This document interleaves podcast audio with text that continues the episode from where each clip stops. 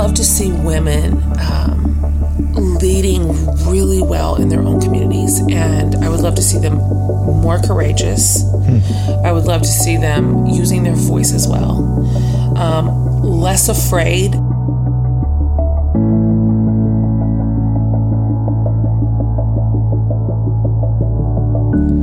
Welcome to the Yahtzee Podcast. I'm your host, Justin McRoberts. In the fall of 2018, I got to spend a few weeks on the road with Jen Hatmaker and Nichole Nordeman on their Moxie Matters tour. For 15 nights, I got to play songs and then watch rooms full of women and a few men. Find a kind of home in the space Jen and Nichole provided as artists and storytellers. Between stops in Texas, I sat down with Jen Hatmaker to talk about the origin of that tour and where she saw her work heading We pick up the conversation in the middle of a chat about what it looks like, what it feels like to start a brand new book. Check it out.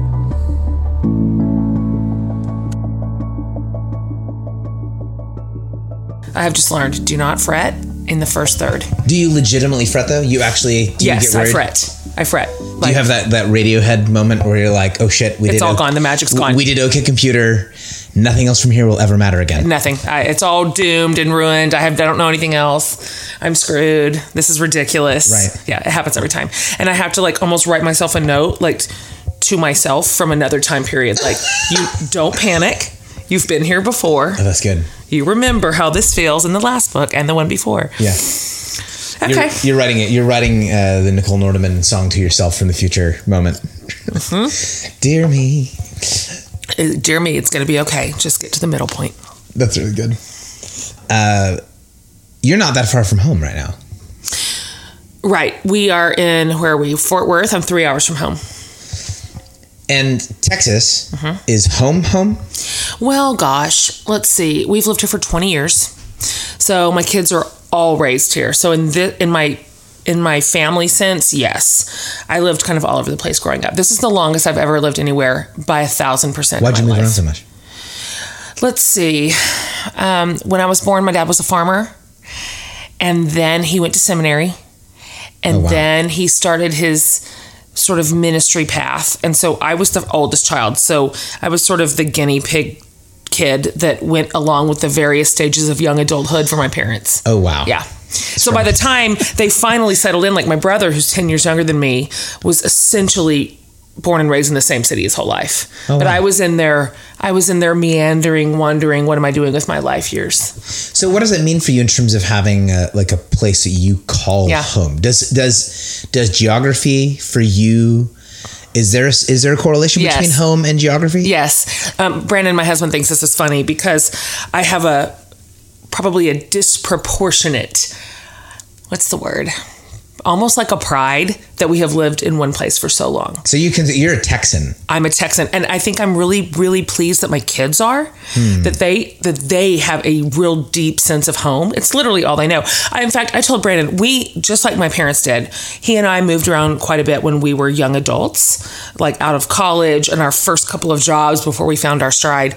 And I remember after like our third move in, I don't even know what seven years or whatever. Wow. And I mean, move city moves. I remember telling him, if you die, I have no idea where to bury you. like I literally don't know where to put you in the ground. What a great conversation to right. have. He's like, this is, Here's the thing I'm you're thinking. thinking, about? Yes. Like, this is the, so we're like, so here's what's going on. I don't know where any of the kitchenwares. Also, by the way, here's another consideration. I'm gonna have to cremate you and just cart your ashes around until I have some sense of permanence. Um, which would be a great book, by the way. obviously. so yeah, like for me, I have something. Something is really um, meaningful to me about home and roots. Yeah, and you get to ch- you in a sense you get to choose it on other people's behalf as well. Because part of what you what part of what I hear you saying is like my kids get to be here. Yeah. I get to provide a home for my kids. So you're you're outside of Austin ish. Right. So so that place for you is a place where you get to choose and make home Yep. for someone else, which becomes home for you in a different way. It's not just like you happen to be born Totally. somewhere and you kind of end up living there. Right, we created it. And so now we have 20 years of shared memories there and 20 years of relationships there. And so everything is so rooted. right, right. Um, and uh, uh, for me, it's been really, really stabilizing. And it's interesting because I'm married to a person who loves change. Like if I were to drive home right this minute and be home in three hours and say, Brandon, I feel like I want to move to Washington State, he'd be like, call the realtor. Like he just loves. He's ready to go. Oh, at all times. He's absolutely ready to just yard sale everything and move That's to great. Paris. Um, so uh, I think I'm probably the the singular factor keeping us really heavily grounded. Um, but it, you know, to counterbalance that, we travel. I'm Yeah. like- eh, or and I give him. I'm like, these are categories in which you can constantly change things, and you will not absolutely freak me out. Is there a way for you? I mean, besides having been in the same place for 20 years and having chosen it, is there a way for you that being a Texan, that being in Texas has been soul shaping? Like, are the things that you could identify as like, this is this is true of me that would not have been had I chosen Kansas? Positively. In fact, I was born in Kansas. Um, and I think that it, it would be absolutely false to say it hadn't.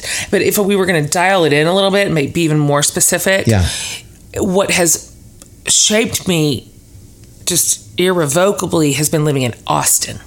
So there's Texas and then there's Austin. True story. And they're not necessarily the same.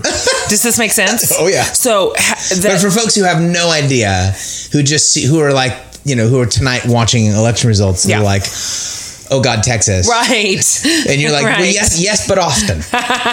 Totally. Help us with the yes, but Austin part. I love all my Texan neighbors, and there's something so um, just hilariously unique about Texas. You know, we Texas loves itself. oh yeah. Um, Austin is madly in love with itself. So, um, you know, Austin just in general, and I, this is a little bit of a broad brush stroke. I know that, but um, it- it's just a.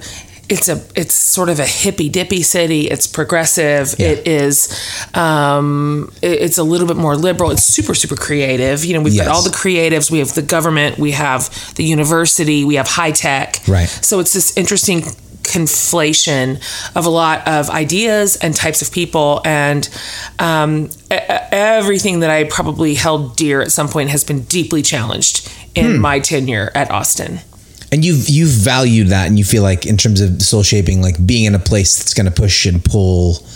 Where something about for you, something about being home, having a location, doesn't necessarily mean being comfortable.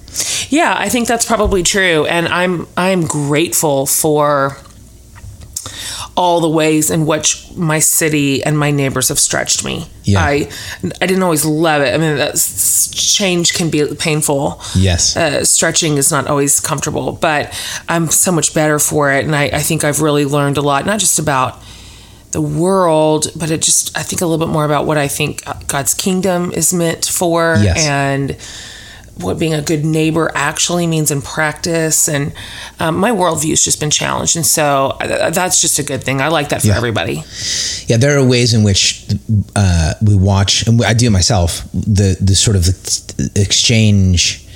It's like a trade off between uh, what I want is home. Mm-hmm. I, what I want is a sense of home. What I settle for is comfort. Like what I end up what I end up settling for when I don't go all the way to home mm. is feeling comfortable. Mm-hmm. But comfortable, like it, it- anytime anyone honestly has a sense of home and place and location, mm-hmm. there's always tension there. For I mean, sure. Like whether it's home in a relationship or home geographically, like it's almost like there's a distinctive about the difference between home and anything else. Is like you like you have to be challenged and changed in order to actually call it home, as Yeah, opposed to I just feeling great. like I fully fit here. Everything here belongs in the you know Yeah. like I, I fit into like a hand in glove.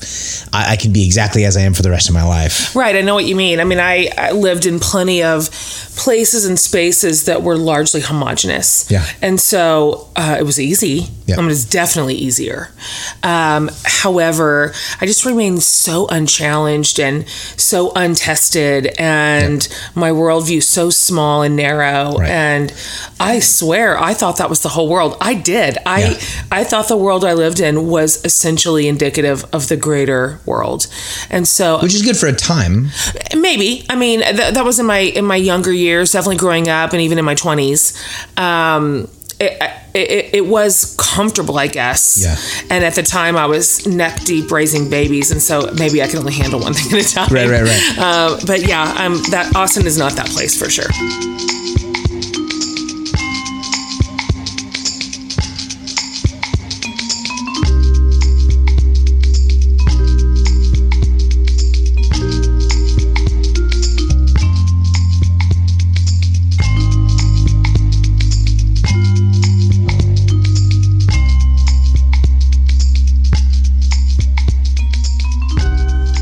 Mess and Moxie. Yeah. Is your what book? Uh, do you know? I'm honestly, I, I, I, what I think it is is my eleventh. that's what I. So I couldn't tell Uh-huh. if it was eleven or twelve. Yeah, I there's a, like a kind of a rogue book in there. I don't know if it counts as a book, and so I'm just gonna say it's eleven.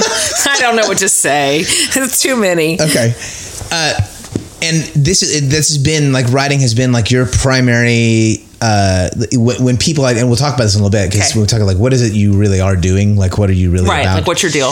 Uh, one way to talk about what you do, which I think is smaller now than it used to be, uh, is that you're an author.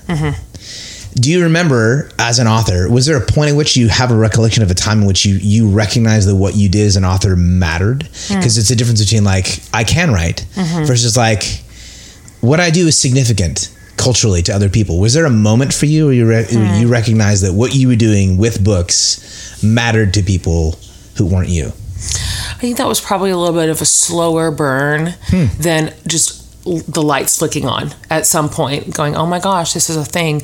Um, I will say, probably what really deepened my sense of influence, if that's kind of the word we're using to describe that, Sure. was for better or for worse, social media. Yeah. That's really when I felt like uh, a sense of connection with my readers. I mean, honestly, Hmm. before then, what the heck? How did I don't know. I, I write a book, I turn it in, I apparently it gets read somewhere. I don't know. You know, we Right. weren't connected. We weren't online together. I wrote my first book in 2004, and so it was just at the genesis of all this, Yeah. uh, where we just were. All this was new to the whole community at large, and so um, I, I think with the advent of social media, and then it's just development. As I figured out, you know, how do we find each other, and how do I manage this well? I, I mean, I think I did that super poorly for a while. Hmm. Why? Well, I just what does that mean? uh, to, like sort of to circle back to your question when you're like when did you know that people are listening to you Yeah, i yeah. kind of didn't know they were Oh, so i'm just on social media just running my mouth you know i'm just saying whatever i'm saying i mean i have to filter right i am a Yeah. loose cannon sometimes and so um, I, I just did not have a sense of how many people were on the other end of those words Oh, okay. um, and so, So you more came to grips with that. Like you reckon you you were hearing feedback yes and then you realized, oh snap, totally what I say matters like moves the needle for people. That's just it. And so, because I had so tied it to some sort of traditional model of my words that are written in print, those are the words that matter, right? Those are the those are the professional words. Oh, very good. Those are the credible words. Somehow, Yeah. an industry has stamped those words and said these these count. So my social media words just felt like throwaways. Like I don't even know who's on here. You know, I don't I don't even know who I have. I don't know what's happening. Um, and so once I realized that um, my influence was leveraged much more powerfully on social media Yeah. than by a print book at Barnes and Noble, um, that through a, a series of a lot of bad form and regret and mistakes and I'm sorry's and I didn't really mean that. I mean, I did, but I shouldn't have said it. Yes. Um, I, I, I, I grew up a little bit. It's like that moment. It, I, don't, I don't know if you we want you saw the movie uh, Social Media or wait the Social Network I don't think about about the launch of Facebook. Oh yeah. and he runs into Zuckerberg runs into his ex at the bar, kind of somewhere in the middle of the movie, and she Oh, yeah. says, "The internet's written in ink, Mark." yes. Where he, like he he was just is Zuckerberg, and he's just posting stuff. It's a great example. just rambling, just Totally. some shit off the top of his head, and she's like, "That lasts forever." Oh my gosh, yes. and uh, you know, for- Relatable. right? That was like that moment. Do you feel in in that context? Which is part of the next question. Like, do, do you feel then like a kind of responsibility to people? As a writer, speaker, like, do you have a sense of? Do you, do you feel a responsibility Oh. to people? Oh, a grave responsibility. I mean, How- I, how so? I don't even think I can overstate this. Oh, really? Yeah, I um, if anything has become clear to me in the last, let's just say, eight or ten years, um, it is that this I have a fair amount of influence. I mean, in the greater scheme of things, it's a drop in the bucket, but it's what I have, and um, and it it matters. And there are people on the other end of everything I say who are just pick a thing. I mean, they're hurting, they're suffering, they're confused, they're looking for clarity, they're looking for teaching, um, they are needing a conversation, they um, need healing, they have a drink. I mean, there's so much real life Right, right. um, in which words matter. They're not throwaway. No. Um, and so, yeah, no, my sense of responsibility is absolutely massive. I, I cannot tell you how much like brain space is taken up with my thinking of the people Yeah. and who is reading and who is out there and what am I hearing from them and what are they asking me and what are, what am I picking up in the atmosphere in our community. And so yeah I think about leadership all the time. Which then I, I don't know if that provides attention for you, but I don't know for for some folks who consider themselves creative or work in the creative arts, like there is this um, this weird mytho- mythology with regards to art mm-hmm. that what you do is you create, mm-hmm. you just make something, you write what's in you, mm-hmm. and then you put it out, and it doesn't matter what other people mm. think hmm. And then other people just kind of get to respond to that you're communicating something else that even like right now you're in the writing process you've got people in your head. Like mm-hmm. you're thinking about other people Right. even as you write now. right So a couple questions. One, is that do you receive that as a positive? Is that like a refining? Is that or do you do you yeah, is that kind of refining? Mm-hmm. Like that you have other people, you're thinking about others in your mind? And then is that specific? Like when you're writing, are you thinking about particular people? How does that work for you? Yeah. I think it's a little bit, uh, for me, it's a little bit less binary than that, which Okay, is go. either I'm writing entirely my truth or whatever the thing is, and I just devil be damned. Yeah. Just let the shit fall where it may. Yeah. Or I'm writing for a person and I'm aiming for a message for them. I, I'm, I'm both those things. There, there's a Okay, time, yeah. some, there is a time, specifically, I think, is it relates very deeply to my own personal story, my Mm-hmm. own personal life, my own personal experience, where um, feeling hamstrung to make that more palatable for a listener is detrimental. Mm. Yes. You know, I mean, I You're pulling punches to save people from things. to save face, Which- to save myself, to save them, to make it easier, to make it less dis- uncomfortable. Uh, to, to some degree, what we've experienced just needs to be told plain. Yes. And so um, there are times that I am writing um, just w- what would be considered deeply true to myself, Right. not necessarily with an end game in mind, other than just saying, here's what it is, do with it what you will. Yes. There's a lot of other times, like for example, I'm writing right now, like you mentioned, and I do the majority of my writing in my office. And uh, there's a wall right next to my desk, and I put sticky notes. I wish I'll send you a picture of it. I put sticky notes all over my wall right here, and they're just little reminders of things that the people I'm writing for care about. Like this is a que- this is their question. Um, they feel like I've got one sticky note that says something like, and I, I pull this out of things people say to me. I feel like a spiritual orphan. You know, I don't know where my home is in this new world of evangelical, you know, influence. I don't. Um, I've got stuff that just says I.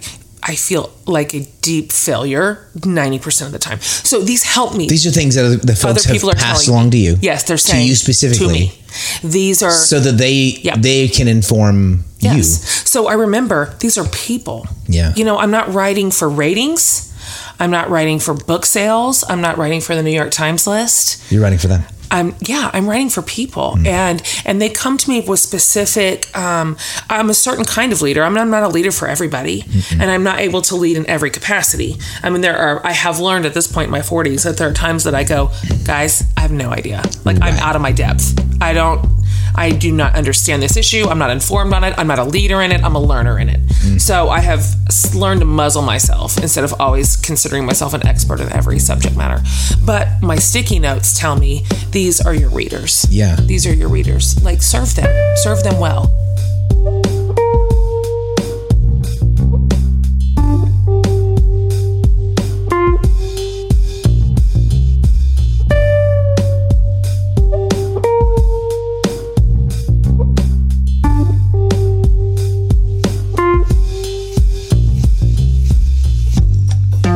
There's a there's I mean obviously there's a wisdom in recognizing like one's limitation. There's also like there's a way in which like recognizing um who we're reaching or who we're touching base with, like recognizing that there are specific people or like a tribe of people becomes a way to like actually love. Mm-hmm. Whereas if I'm trying to be too much, yeah, like I can't love that broadly, which is yes. sort of it's it's it's the thing that fundamentalism does to silence people. Is like mm. you can't be everything to everyone so it, it's not enough for you to be who you are to those mm, specific people. Yeah. Like like the tour you're doing now is not for right. everyone. Right.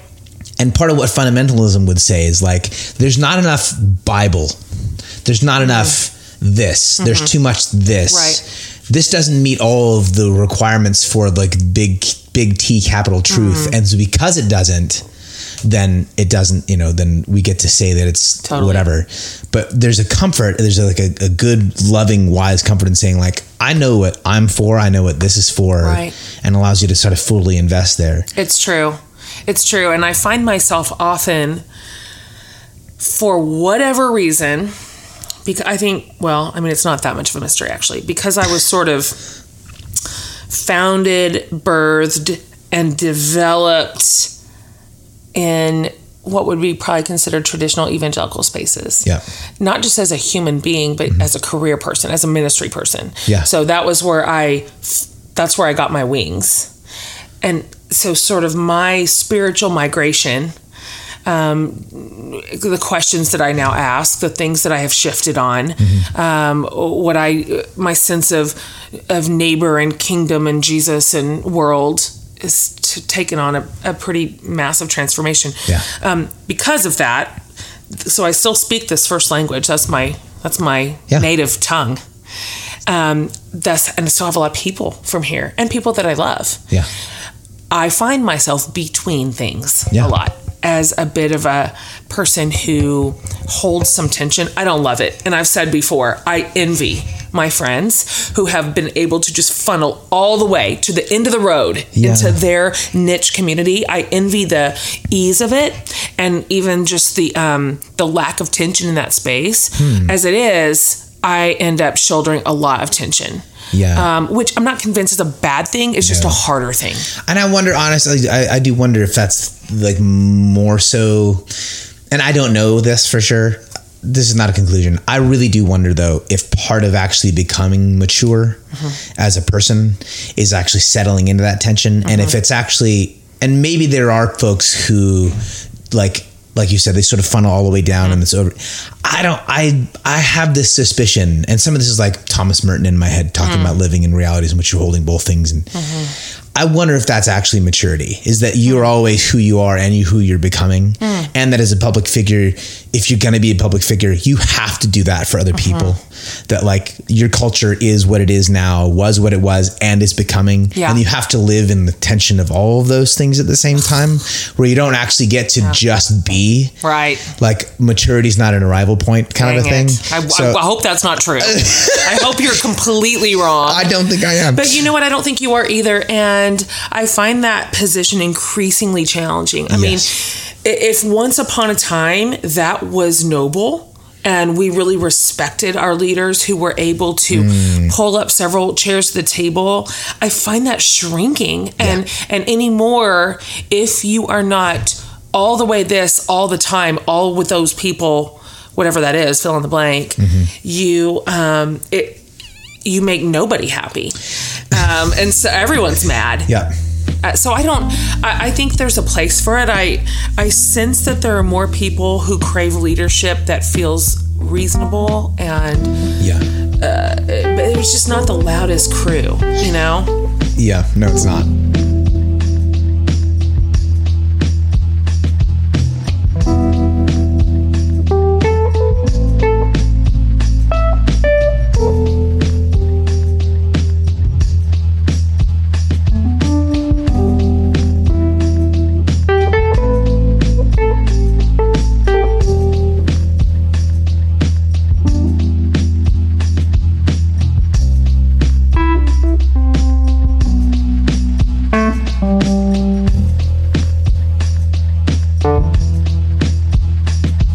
Would like to do is we, we've we've touched on a few key keywords.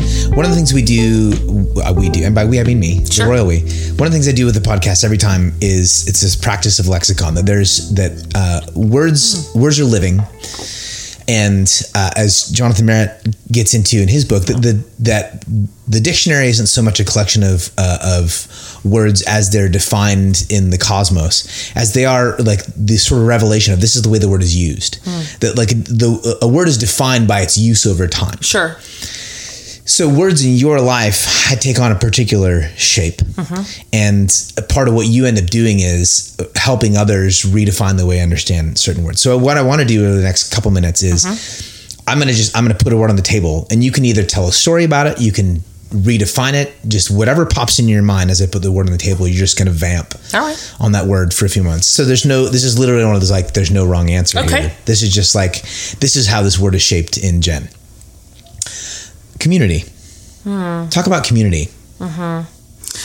Yeah, that word has taken on quite a development in my life for sure. Hmm. Um, my sense of community right now, in a way that it wasn't necessarily for years, is that if my community is only only includes people that are essentially like-minded, more or less look like me, more or less think like me, more or less live like me and by me. Um, not only am I missing out, but my leadership is tainted. And so my sense of community right now is very broad. And I feel communally responsible, um, f- specifically for brothers and sisters who are very different from me um, in race, in ethnicity, in socio- socioeconomic status, um, in nationality, um, in in position and power. So.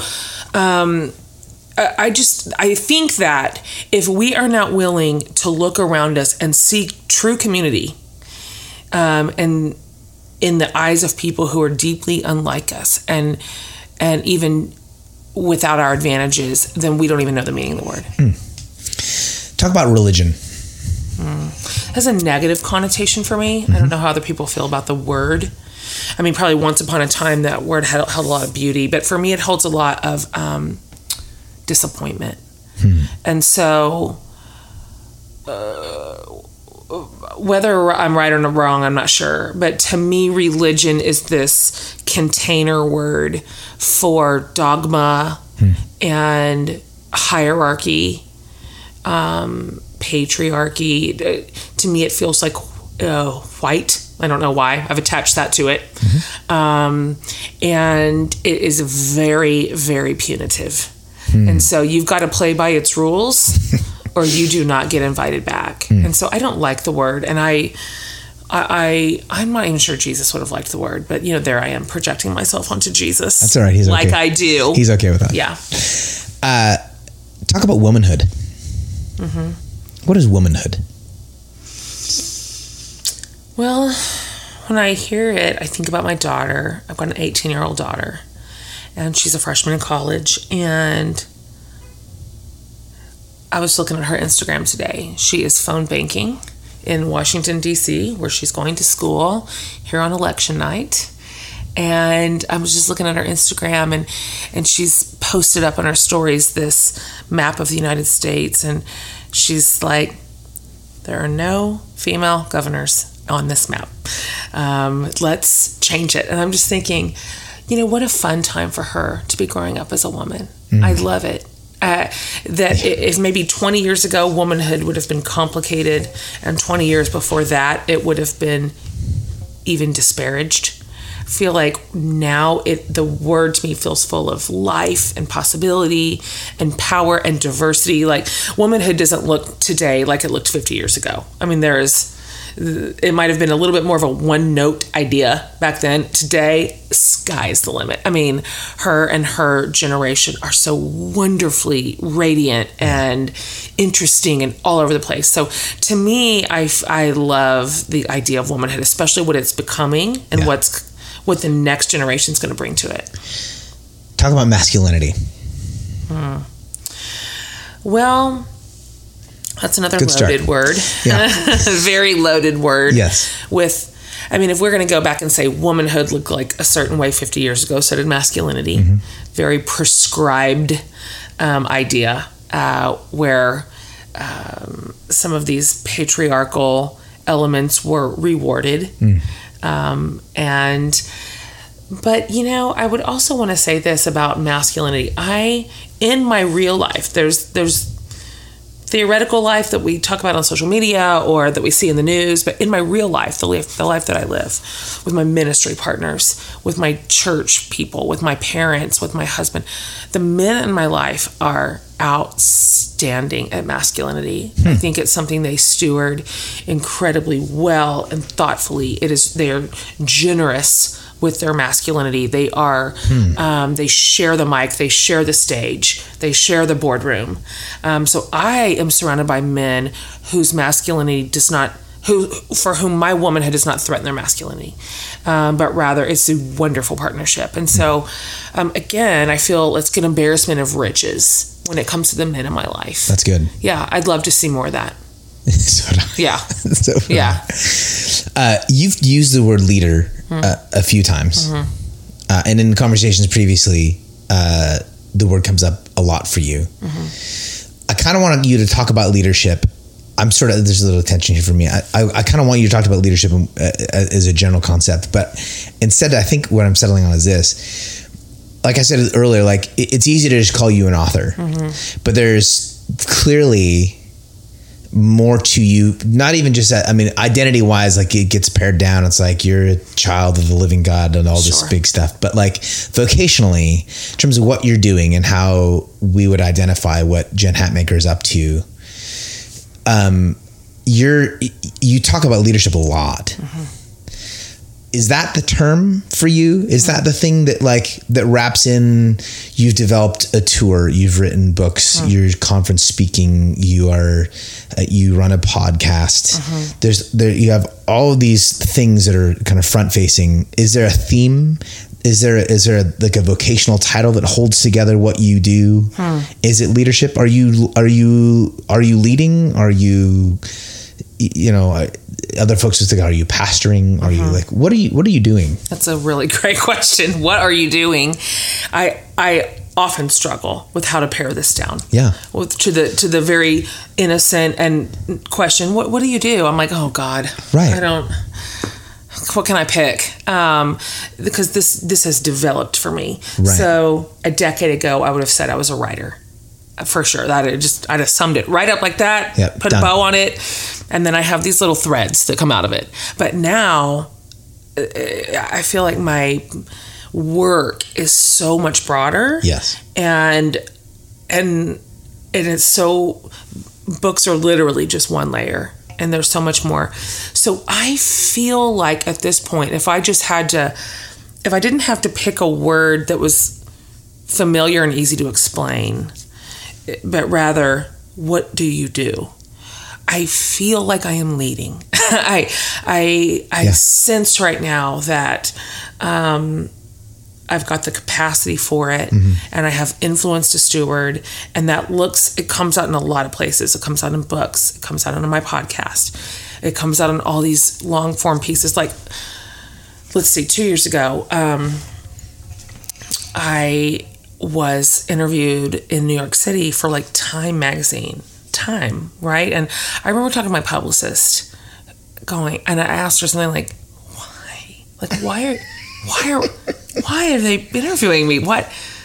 Do they know me? Like, did they look me up?" Uh, Flummoxed, honestly, like flummoxed by their interest in some Texas kind of Christian writer, you know? Yeah. And she was like, Are you like that unself aware that you don't understand what other people are seeing in your space um, and, and your leadership capacity and that you move the needle forward Yeah. when you speak words into the world, be, it- be they print, spoken, social media, whatever the thing is? And so um, something about that conversation just shook me. Like, hello, what am I doing? I need to take this as seriously as it is.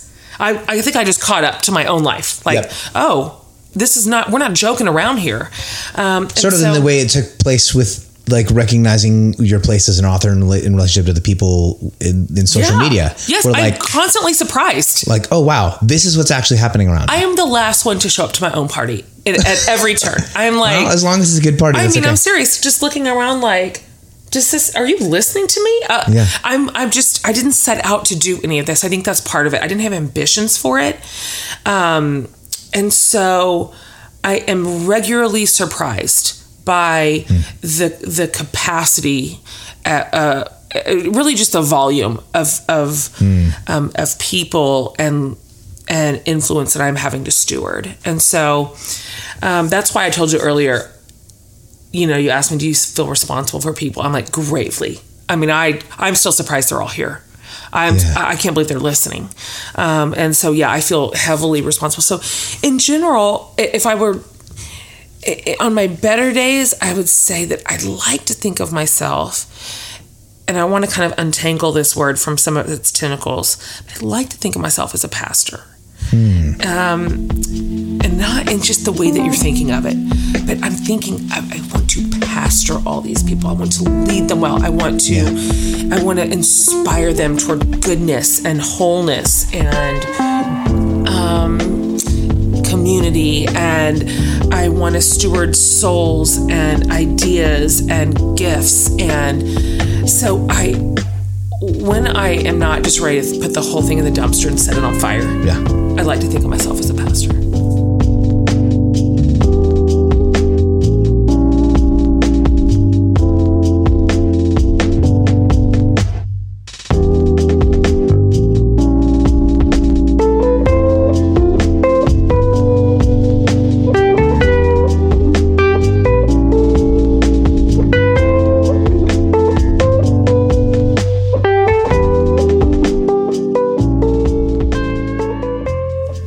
Can I wrap it up with more? Yeah. Insofar as you're, you are leading and pastoring. And while there wasn't necessarily like, here's all the stuff I was trying to do now, I'm doing all the things I was trying to do. There is definitely more self awareness now. Yeah. Um, quick answer Do you think about the future? Do you think about your future? I wouldn't say that I think about it very far. Um, simply because I couldn't have even, I wouldn't have picked out all the things I was doing this year, two years ago. I just don't know. I don't know what's happening. Well, can we play an imaginative game then? Sure. If you do well, Yeah. um, and you get to decide some of what the world around you looks like Yeah. by your influence, under your influence, Sure. if you get to shape the culture, the culture that you have access to, if you get to shape things, what does it look like 10, 15 years from now? 10, 15 years down the line from now, if you do well at what you do, you remain healthy the way you're remaining healthy. How will the world have changed? Hmm, that's a great question. Um, I I would love if my influence plays out like I hope it does. Yeah. Like if I just say, if I can continue to inject this into my community, what will it look like in 10 years? I hope that it looks like um, it's lo- it's mostly women. Women are my the majority of my community. So I love to see women um, leading really well in their own communities, and I would love to see them more courageous. I would love to see them using their voice as well. Um, less afraid. Uh, fear is just a. It is it's quicksand Yes. in the community of women, and it comes from a lot of different. A lot of it's legit. I mean, they're. This is the air we're breathing, and women are intimidating, and um, their dawning understanding of their own capacity and power and influence and voice threatens the status quo. Yes. So there's just it's true that there's a lot of opposition to it. That's that's real. I Yeah. mean, I Whereas, like as a side note, the the pushback in like entrepreneurism and, and and leadership when it comes to like male leadership is Yeah. like ignore your fears, just move through. Yeah. Whereas in the world of women, it's like, yeah, here's the thing. Yeah. Like all these things have real roots in real things that It happen does. to women it does. at home It's, it's and real. in the career, eh, you know, in the career place and on the street. Right. So we don't get to just say, "Oh, ignore our fears." Right. It's real. That is that is stuff women have to move through in a lot of layers. Um, and so I'd like to see uh, this word is completely overused, but I'd like to see some empowerment there. Like I I, I still feel like a lot of times in my community of women, I mean, I certainly steward a lot of strength. I, I got some alphas in my group and I love them. But I, I'm also stewarding this enormous groundswell of women who are like, I'm not ready, you know, and Yeah. I think this, but I'm afraid to say this. Yeah. I want this, but I'm afraid to go after it. I'm dreaming this, but I'm afraid to try to execute it. Um, so I'd love to see a reversal of fortunes there. That Hmm. in 10 to 15 years, some of the things that we're talking about now about um, how to battle fear, how to be more courageous, how to be more sincere and genuine and truthful. I, I hope that's a confusing mes- message in 15 years that they're like, why are you telling? We are already doing that. Yeah. You know, we don't we don't need that kind of leadership anymore. We Right, right. so I, I I'm hoping to not be leading like this in 15 years to see it through, Hmm. um, to see it through to its hopeful ending. Um, in fact, when I um, I put on social media probably six months ago something of a very rough outline of the book I'm writing right now. Right. And it I don't even know how to talk about it yet. It's so early where if I try to explain it, it'll take 27 minutes. But if, if I had to sum it up, it's essentially walking women through these 15 things to say, let's work through this concept of like who you are and how you're created, what your deal is, what's true about you, and get to the end of it and be able to say something true. Mm. Like Like actionably true. actually true. Like, this is true about me. Mm. You may not like it. It might make you uncomfortable. But this is how I not potentially true. Not like I'd like this to be true. Right. Just this is identity true. heavily in hand, convictions in hand, um, dreams and wishes in hand. Yeah. Um, uh, just this very um, self assured space. Hmm. So, but when I put this on Facebook, I'm like, guys, this is, and I pulled all this out. I mined it out of social media for a year. So I went through every conversation that I led and stewarded and hosted and found these are our threats. These are the places where we want my community wants leadership. My community is looking for courage, uh, instruction, scripts, even. Give me some language around this. And I said, guys, this is what you have said that you want for me. And there was one comment that I I loved. I hang on, I hung on to it because this woman was like, I don't get this. Like, I already do all this. I'm I know how I was made. I know what I was made. I I have my like my ideas in hand and I, I don't understand. I'm like, you're my goal. And I told her that. Hmm. I'm like, you are my goal. What I would love. And then there was surrounded by 1,000 other comments saying, oh, please, please talk about all this stuff. so I said, I want you to see your community of women needs instruction here, but I want them to see this is where we want to get. Yeah. Where this is like, who needs to talk about this? Yeah. We got this. Um, so anyhow, I'd love to see that. I, I don't. I hope I don't even know what to lead in 15 years. that that we have a healthy community of women Yeah. who are contributing to the world and making it more beautiful and kind and Yeah. creative and generous. And they're raising their kids in strength and they're battling all the isms that just plague us. Just absolutely plague us. The sexism and misogyny and racism, all of it. Um, so that's my goal. That's good. Yeah. There's that element of there's that weird sort of theological um, interplay question folks ask about the invisibility of God or the invisibility of uh, uh, of Christ in in like functional day to day Christianity. And part of the answer to that is like if if there was this like very obvious constant reminder in the world uh, of like the presence of the divine, then you wouldn't be seen. And part of the service done, part of the like the space created by an invisible presence of God is that then I get to be that person. And part of what good leadership ends up doing Yeah. is I'm I'm here for a time Yeah. and then it's you. Mm-hmm. And what I want the world to see is actually you. Is that moment where you like you're pointing at this woman in social media like this is what That's I want folks to see. right. Like. I'm here so that that can happen, and then when this happens, I hope to just I hope to be able to watch. Oh, just thrill pay me. attention. I mean, it would just absolutely thrill me to work myself out of the job I currently have. Yeah. Um, I I hope in 15 years that I'm leading leaders. That's what I hope. I, Yeah. I have this real sense right now that I am am excited to develop um, new voices. Yeah. So that's where I hope I am. Well, Well, thank you for your time. Oh my gosh, um, my pleasure. Okay. My absolute thanks for having me. Absolutely. And thank you for listening to this episode of the At Sea podcast. If you'd like to follow up with Jen Hatmaker, uh, read along with her blog, check out her really, really entertaining and informative podcast, uh, or find out about the book she's currently writing, you can visit her at jenhatmaker.com. J E N H A T M A K E R.com. You can find me at justinmcroberts.com. And if you'd like to support the work of this podcast, you can jump to patreon.com and just search my name, Justin McRoberts. Until next time.